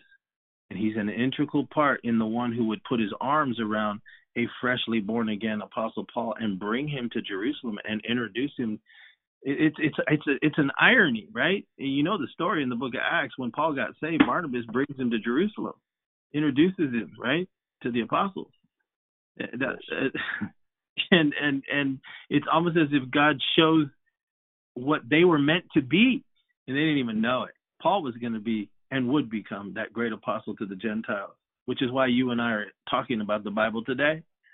This is how important what we were discussing was. And what you said really well, Brother Jeremy, was that undercurrent of the spiritual warfare that was taking place in the early church, attempting to destroy it through success before it ever got mm. started. Incredible. Mm. And then we talked about chapter 6 and 7 would result in Stephen's death. More death comes into the church. And in chapter 8, the church finally goes forth. This is three years later. The church finally goes forth, but it goes forth in a very intense way. Can you read that to us, Brother Jeremy? After Stephen yes. dies, right? Paul's angry, but God is already beginning to deal with his heart. But but what does it say about the early church at the martyrdom of Stephen? Verse one. Yes. Verse one of chapter eight, right? and Saul was consenting unto his death, and at the time there was a great persecution against the church which was at Jerusalem, and they were all scattered abroad throughout the regions of Judea and Samaria, except the apostles. Except the apostles. So, one way or another, the will of God was going to get done. But if you think the three years, and even after the declaration of the high priest that you filled Jerusalem with the doctrine that you've been preaching, it's already, the whole place is saturated with it. They didn't leave. And this precious young man, this anointed vessel of God, this great Stephen, his life was required and and and what it did was was scatter the church into Judea and Samaria, which is what Jesus had told them to do way back in the beginning. But it says in verse 1 except for the apostles. It's incredible. Someone does go out, but again, it's not the apostles. Who goes out? Verse 4 and 5. Therefore, that they they that were scattered abroad went everywhere preaching the word. Then Philip went down to the city of Samaria and preached Christ unto them. So it's Philip and it's the persecuted church that's doing the work that the apostles should have been doing a long time ago. See, now here's where preachers will argue with us, but but go ahead and make a better case. That is not what the Lord told them to do and and ultimately if you study church history they all left eventually and fulfilled their calling. They all died right outside of jerusalem with the exception of james the the the less as they call him and then james the lord's brother. He he was martyred there uh, pre, uh praying. But again they stayed as we go on in the book of acts you'll see they stayed. They continued to stay. So paul gets saved right as we discussed and the lord brings him almost 13 years later to Antioch with Barnabas. That's Acts chapter 11. As we discussed, Peter and the others failed to fulfill this great commission. That's what we've been talking about to the nations of the world. And that's how we end up, after 10 plus years, almost 13 years later, this is the result. Can you read it to us again where we started in Acts chapter 12, verse 1 through 3? Now about that time Herod the king stretched forth his hands to vex certain of the church, and he killed James, the brother of John, with the sword. And because he saw it, it pleased the Jews, he proceeded further to take Peter also. Then were the days of unleavened bread. Right, and we know that they ended up putting Peter in prison. They kept him in prison, and the church is praying for him to get out of prison. But again, had he not been in Jerusalem, none of this would have happened. James wouldn't have died. John's brother. They were meant to be. This is this is almost 13 years later now when we're reading Acts chapter 12. 13 years from that position we were just talking about, uh, uh, that we just discussed this whole morning. This is where it ended up. A decade later, Peter's in prison. James is dead. The the church is broke Paul and Barnabas are in Jerusalem bringing an offering from the Gentile church in Antioch, right? 1130, 29. The disciples, every man according to his ability, determined to send relief unto the brethren which dwelt in Judea, which they also did, and they sent it by the elders, by the hands of Barnabas and Saul. That's chapter 11. Mm-hmm. And then at that time, it says Herod kills James and puts Peter in prison, and he's going to kill him the very next day. That's where their ministry ended up.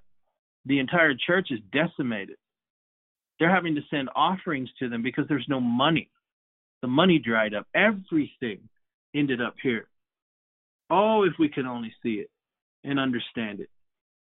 A complete redefinition of what the church really was was the intent of the gospel of Jesus Christ. And those to whom it had been entrusted in the beginning failed miserably, I'm sorry to say. But it was the subtlety of the enemy. They didn't stay that way. They became the great apostles. Peter would write uniquely in in chapter uh, in First Peter and Second Peter some of the greatest prophetic understanding uh, that that you would that you would want to read about and great insights. But it wasn't until many years later, as an older man, and he gets into the intricacies of of what to add to your faith to guard against certain things so that you'll never fall. And he begins to talk about what true prophetic understanding and how the gospel needs to go to the whole world. Remember when he talked about a day with the Lord is as a thousand years and a thousand years is a day? He began to understand the long term big picture of the whole thing. That's at the end of his life. But at this point, again, he's in danger.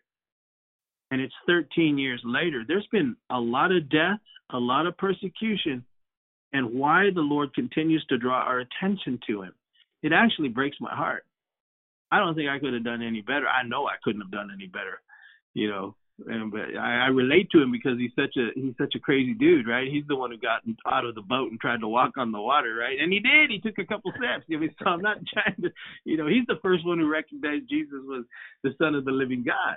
He's the one who stood up on the day of Pentecost, you know, uh, you know, tying his sandals real tight on his feet and having enough courage in the face of what he had just done 40 days before, which was deny that he even knew the Lord, or 50 days before.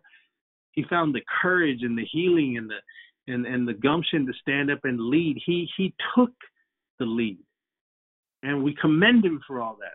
But let us have a cautionary understanding of the subtleties of the working of the wicked one in how he tries to destroy the church, and how we must be uh, really attuned to what it is that God is trying to say it culminates there. And, and, and let's just take another 10 minutes before we close here because, because I, I, I want to finish this out so we can get to Paul and we can get to Athens. But listen, so he's in prison. His very life is in the balance. He hasn't even fulfilled his commission yet. He's still got to write two epistles, you know, but his, his, his whole life is hanging in the balance here. And, and, and, and just to throw in a little side of, of humor here, let's read, uh, verse 6 and 7. Would you, Brother Jeremy? And when Herod would have brought him forth, the same night Peter was sleeping between two soldiers, bound with two chains. And the keepers before the door kept the prison. And behold, the angel of the Lord came upon him, and a light shined in the prison. And he smote Peter on the side, and raised him up, saying, Arise up quickly.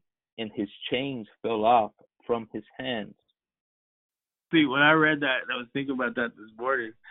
I had to laugh because, uh, you know, I don't know, but after all that we've been talking about, just the way I look at things sometimes, I think the angel might have had a little sense of frustration at this old apostle. Because it says in verse 7 that he smote Peter on the side and said, Get up. you know, I don't know, man. It's just how I see it it's like there's there's like a frustration in heaven. I'm here to save you again, man. You know, you're still here in Jerusalem. You haven't gone anywhere. And it's like the angel the angel just kicks him in the side. I mean, why did it say he smote him on why did he have to smite him? There's all kinds of ways he could have woke him up. I don't know. It's kind of a humorous thing to me, man. He kind of kicks him on the side and says, "Get up." So anyway, in in verse 16 and 17, Peter finally departs. He finally departs. Can you read that in verse 16 and 17? But Peter continued uh, knocking, and when they had opened the door and saw him, they were astonished.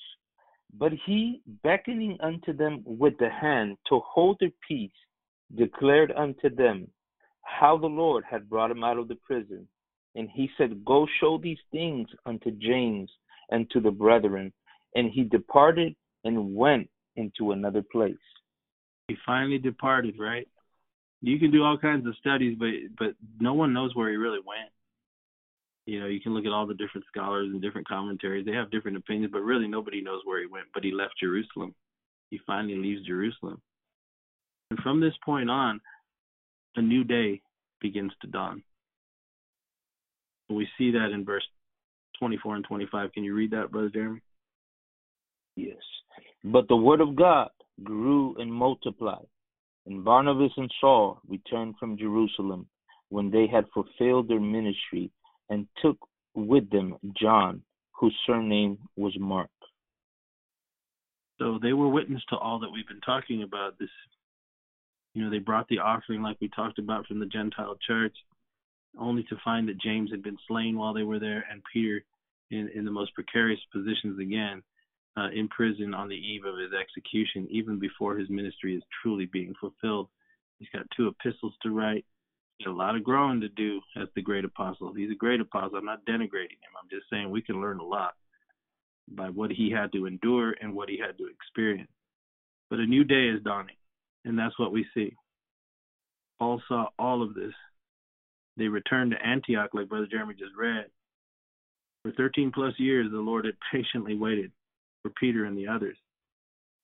But now it was time for a new day. Paul's missionary journeys are are about to begin now, and he's 41 years old. Can you read that to us in chapter 13, verse 1 and 2, Brother Jeremy? Now there were in the church that was at Antioch certain prophets and teachers, as Barnabas and Simeon that was called Niger, and Lucius of Cyrene, and Manaen, which had been brought up with Herod the Tetrarch, and Saul. As they ministered to the Lord and fasted, the Holy Ghost said, Separate me Barnabas and Saul for the work whereunto I have called them. It's incredible. The true church, as the Lord had intended, was now being formed. The, the the the, the patience of the Holy Spirit with the apostles in Jerusalem had come to an end, so to speak, as it pertains to the commission. Paul and Barnabas returned back to Antioch from which they left. And now they're being called to begin their missionary journeys. A new beginning to the church is happening right here. For 10 more years, the gospel would go to the Jews in the synagogues. Paul would write about it later, right? He would say, to the Jew first, then the Gentile. But for 10 years, they would go to the Jews and they would they would also preach to the Gentiles. But God would begin to develop Paul as he was called forth into ministry and he would begin to receive the revelation. The Lord would use these journeys to finally bring Paul fully out. And the Gentile church and the New Testament was going to be written. Athens would become the great precursor to all this. That's where we're headed, and we'll arrive there, Lord willing, tomorrow. Finally, we need to understand something. And what we see happening now in our time, I believe, and I think my brothers believe the same thing, is we are witnessing a return to the book of Acts. You see, God is calling a church out, out of the establishment. It's what he tried to do in the beginning. He's wanting his people to be the fellowship that he always intended it to be. No superstars, no great kingdom of men's religious ego, no centralized earthly headquarters. There is only one headquarters. It's the heavenly Jerusalem. And that's where we're going to be really soon. We're praying that the Lord returns soon. And we thank God that the Holy Spirit, in only as the Holy Spirit could do in his masterful way, he protected the church. Even in the most precarious of moments, he was able to work with ordinary men. And even in their flaws and their failures and in all the things that we've been looking at, he yet brought them through and made them the foundational stones of the church, with Jesus Christ the chief cornerstone, as the Bible says. His grace brought forth the Apostle Paul. The Apostle Paul became the apostle to the Gentiles. And that's why you and I are here today.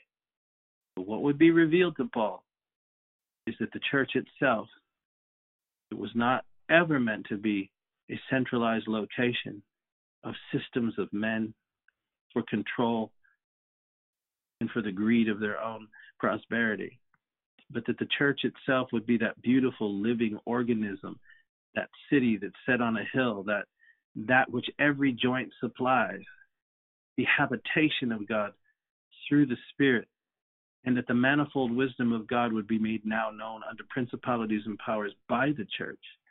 For this is the eternal purpose of God. The Apostle Paul understood that. And because of it, you and I are saved today. And God is calling a church out like that again, right now. Trust us, brothers and sisters. The establishment is being deconstructed. Going to be absorbed into a one world system. It's going to receive its sanction from an antichrist type figure known as the son of perdition and the false prophet revelation 13:11 but the true church is commanded in revelation 18:4 to come out from among that system that we partake not of her sins or receive of her plagues. Judgment is coming down on it. Remember jerusalem indeed received its destruction AD 70 everyone was scattered and jesus had warned about it but today, the same thing is replaying itself. The early church's experiences were a foreshadow of the ultimate and fulfilled declaration of the prophet of what would occur in the end of time. And we believe we've reached that. And why we are uh, exploring these things, most importantly of all, is so that in our unfamiliarity of what church has always been meant to be, let us rely upon the Holy Spirit as the early church did and, and reach out to the Lord with your family, with your neighbors, and celebrate who the true King of Kings and Lord of Lords is. The Holy Spirit is able to lead us and guide us and instruct us, and we're going to need to understand that more and more, especially as the days go forward. These are those days, and we pray you've learned, and as we have, uh, from what the Spirit is saying to the church. Anything else, brothers? Hopefully, we'll we'll explore Athens tomorrow because that's where Paul ends up, the very seat of democracy, as Brother Jeremy pointed out today. And there's a reason for that. The implications have reached to the very shores of this nation, as we know the coming of the Lord is at hand. Brother Jeremy? Praise the Lord. What a tremendous uh, study. Uh, a lot to ponder, a lot to think about. Uh, just speaking with Scripture, just speaking w- with the Word of God, and and God, yes, is moving. It's taking us back to the Book of Acts, but maybe He wants us to consider, maybe not in the way that we've learned that the Book of Acts is just about, but maybe in a deeper sense, in a deeper way, drawing us closer as He's coming back again. We pray you join us tomorrow, and we pray that you've been blessed today with this study. May God bless you. May God keep you, and keep looking up.